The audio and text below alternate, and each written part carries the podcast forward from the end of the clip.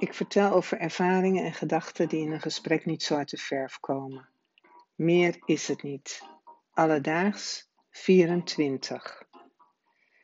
Communicatie op de autoweg versus communicatie in de auto over het verkeer op de autoweg.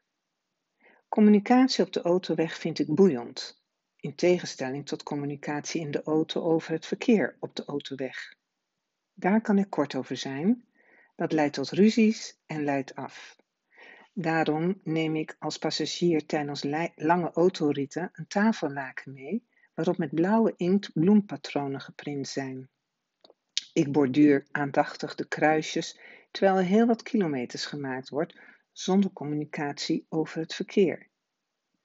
Op de autoweg tussen de auto's onderling is er juist volop communicatie, zonder woorden, maar ook zonder lichaamstaal. Hoe noem je de non-verbale communicatie tussen auto's? Communicerende auto's? Nee, dat klinkt als auto's die communiceren door middel van techniek. Ook een mogelijkheid. Wat ik bedoel is de communicatie van de ene bestuurder met de andere bestuurder, terwijl de personen elkaar niet zien, maar het puur aan het rijgedrag kunnen aflezen. Bij mijn weten is daar geen woord voor.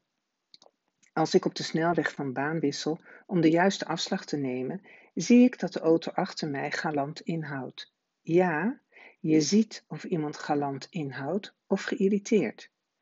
Onwillekeurig kijk ik naar de rijbaan links naast me en zie dat hij leeg is.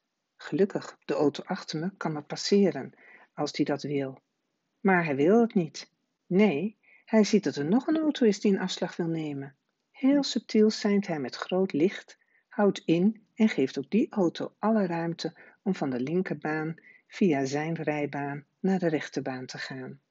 Van deze aangename, onpersoonlijke ontmoetingen kan ik genieten. Soms vind ik non-verbale communicatie duidelijker. Laatst bevond ik me op een heel korte invoegstrook zonder vervolgvluchtstrook. Ik stond stil met vijf auto's achter me. Vrachtwagens sjeesden voorbij. Vanuit stilstand zonder vluchtstrook kon ik niet op de autoweg komen. Ik zag in mijn achteruitkijkspiegel dat de laatste auto uit de stilstaande rij ging, vaart maakte en in zo'n tempo reed dat niemand op zijn rem hoefde te trappen en ik alle ruimte kreeg om voor hem in te voegen.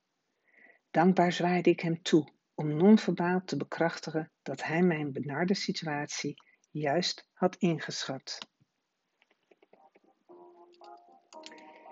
Tot de volgende! Alledaags!